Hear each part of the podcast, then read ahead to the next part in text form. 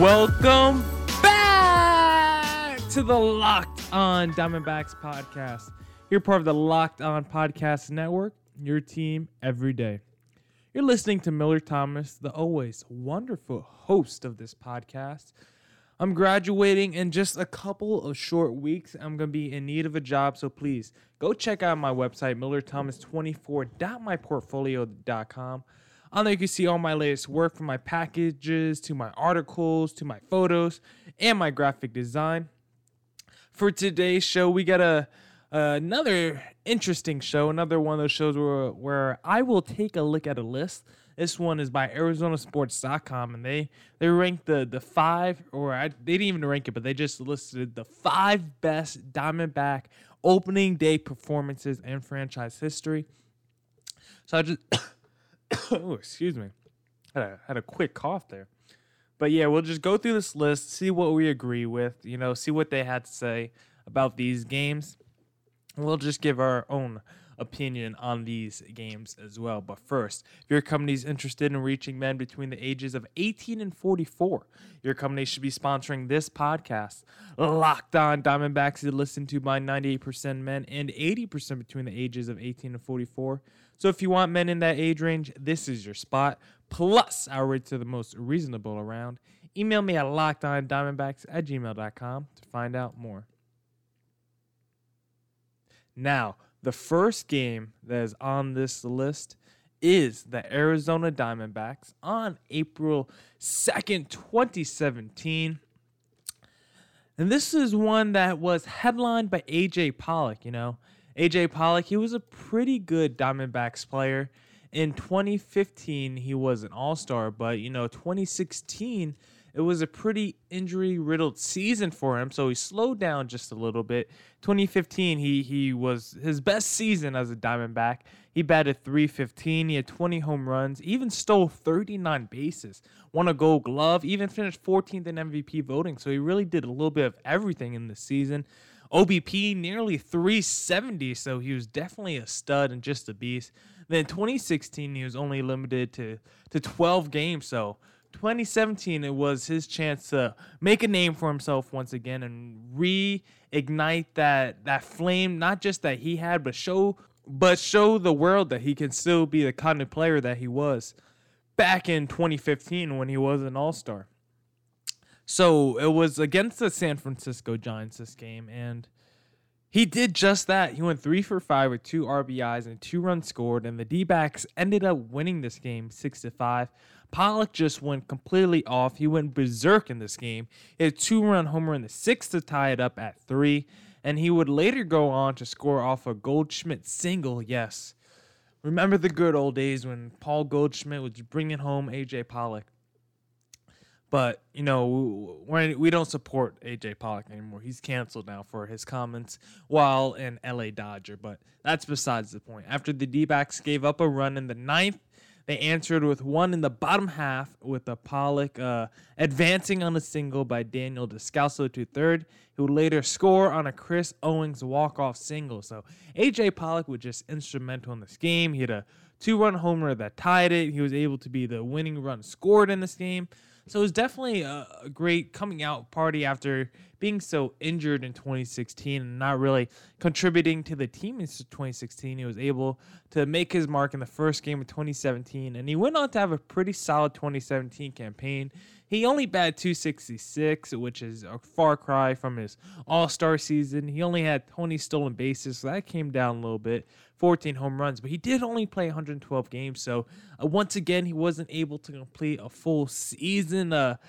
Really, if you look at his numbers, 2015 was the only year that he played in more than 140 games. And before the 2015 season, the second most games he played was 137. And then before that, he's never even cracked 120 games. So he only has 2 seasons in his career. If I count this up real quick, 8 years, he only has 2 seasons where he's played at least 120 games. So A.J. Pollock is always the guy who's on the cusp of getting injured, and he's not really a everyday outfielder as one might think. Now, the second game on this list is an April 3rd game from the 2001 season, the year that the D-backs won the World Series. And this one is Gonzo going deep in the D-backs win. On this opening day, Luis Gonzalez hit a two-run bomb off Dodgers reliever Jose Nunez in the top of the seventh. And that would be the difference in this one in the D-backs 3-2 win against the LA Dodgers.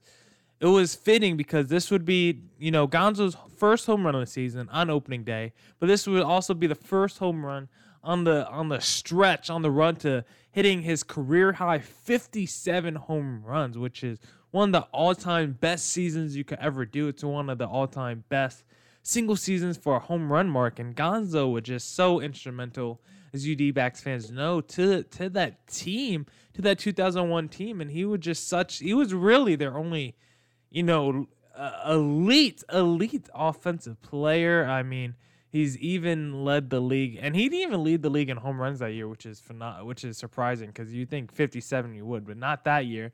And that year, he also finished third in MVP voting. His OBP was 429. He batted 325, 142 ribbies. The guy was insane. 198 hits, 128 runs. Gonzo was just insane that year, and he really helped the D-backs. He was the key offensive piece that really helped the D-backs get over the hump and win their first and only championship in franchise history. And I believe they're the only team in the Valley to win a championship out of the four major sports, the Coyotes, the Cardinals, the Suns, and the D-backs. I believe the D-backs are the only one to win a World Series but championship in the Valley. And you could just point that Gonzo as being one of the key pieces as to why that is true.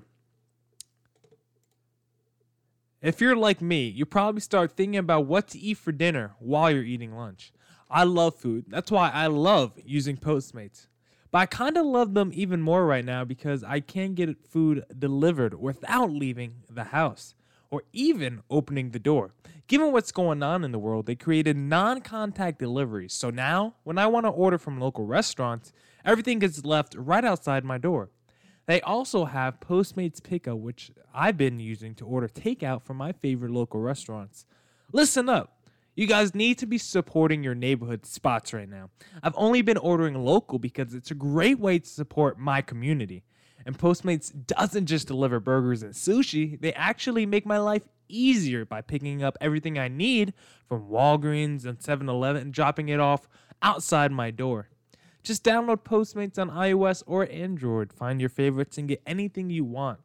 For a limited time, Postmates is giving our listeners $100 of free delivery credit for your first 7 days. To start free deliveries, download the app and use code LOCKEDON. That's code LOCKEDON for $100 of free delivery credit for your first 7 days when you download the Postmates app. Anything you need, anytime you need it, Postmate it.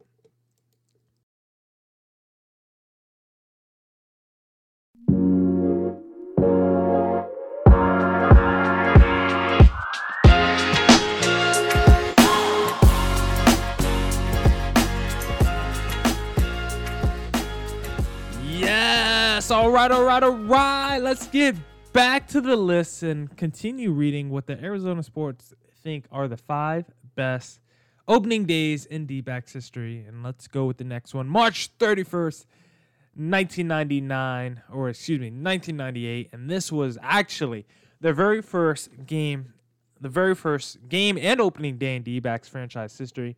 And this game wasn't one that the D-backs actually won. That's why the game was important. It wasn't important whether they won or lost this game. It was important because it was the first game that they've had. It was their inaugural game into the world of baseball. This was the first time they got to showcase to the fans in Arizona and to the rest of the baseball world what kind of team they are and what kind of team they expected to be. The team overall itself wasn't too good in this season, but they did have a guy on the team that had a pretty interesting story, especially when it comes to this specific opening day. The second overall pick from the 1996 Major League Draft was Travis Lee. He was drafted by the Minnesota Twins, but they didn't offer him a contract. So instead, he signed with the D-backs 2 years before they even had their first game. It was a $10 million contract. D-backs weren't even around yet. It was 2 years before they even played a game. He started at first base in their first game ever in franchise history, and it didn't take Lee, too long to make history himself in franchise history.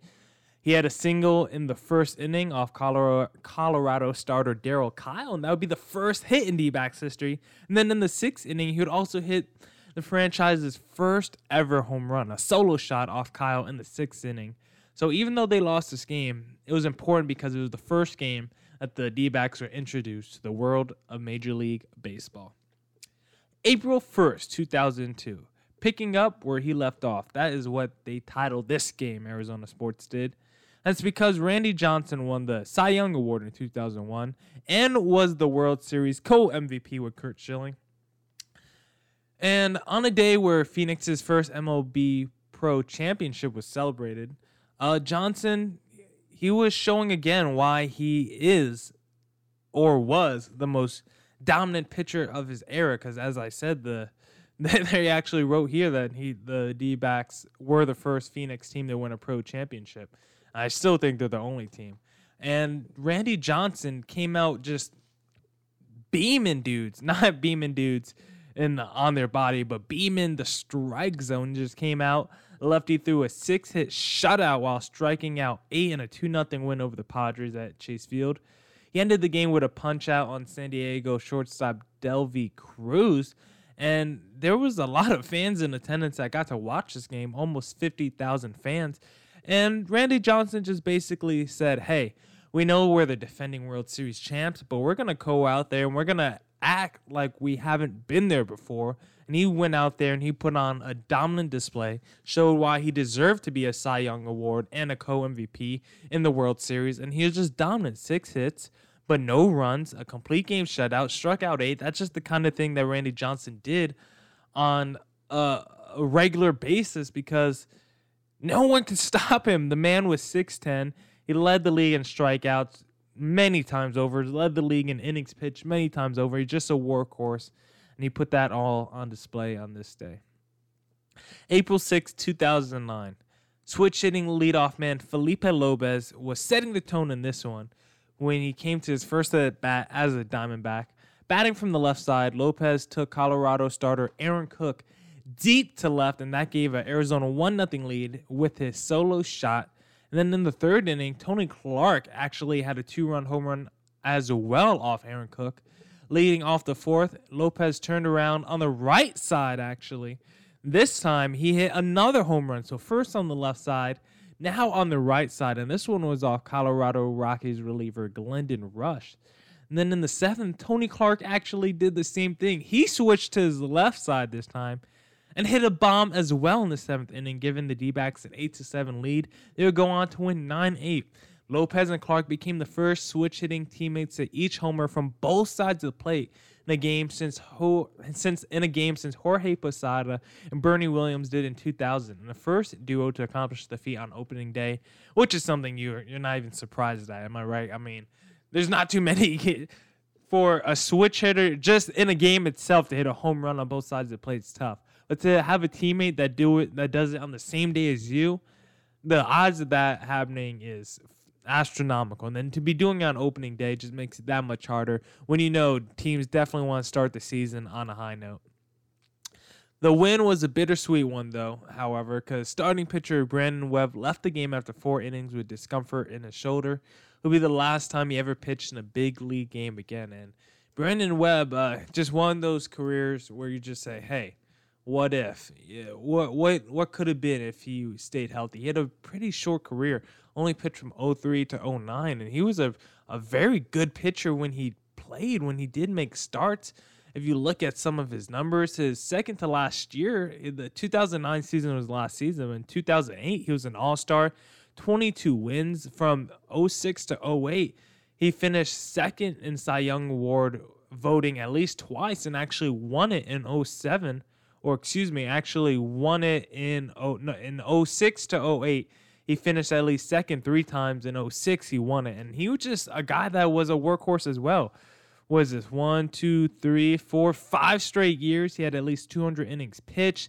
He had a career 3.27 ERA. The guy could do a little bit of everything, and he was a really good pitcher. He had some struggles with walks early in his career, but outside that, guy was pretty dominant. He's one of those guys that you say, hey, You know, I wonder what could have been if him on my team would have Randy Johnson for a little bit longer, because Randy Johnson did overlap a little bit with Brandon Webb because he pitched until 09 and he was with the D-backs to 04. So they had a couple years where they pitched together. That 04 season was really the best time that they overlapped, because Randy Johnson was 40 years old, but he was still an all-star pitcher at a 2.6 ERA, and he has your Brandon Webb as your number two. So those two guys were really making a dominant 1-2 punch at the top of the rotation for the D-backs, and just sad that we didn't get to see the full prosperity of what could have been with Brandon Webb's career, because of one of those nasty freak injuries that you see sometimes to athletes.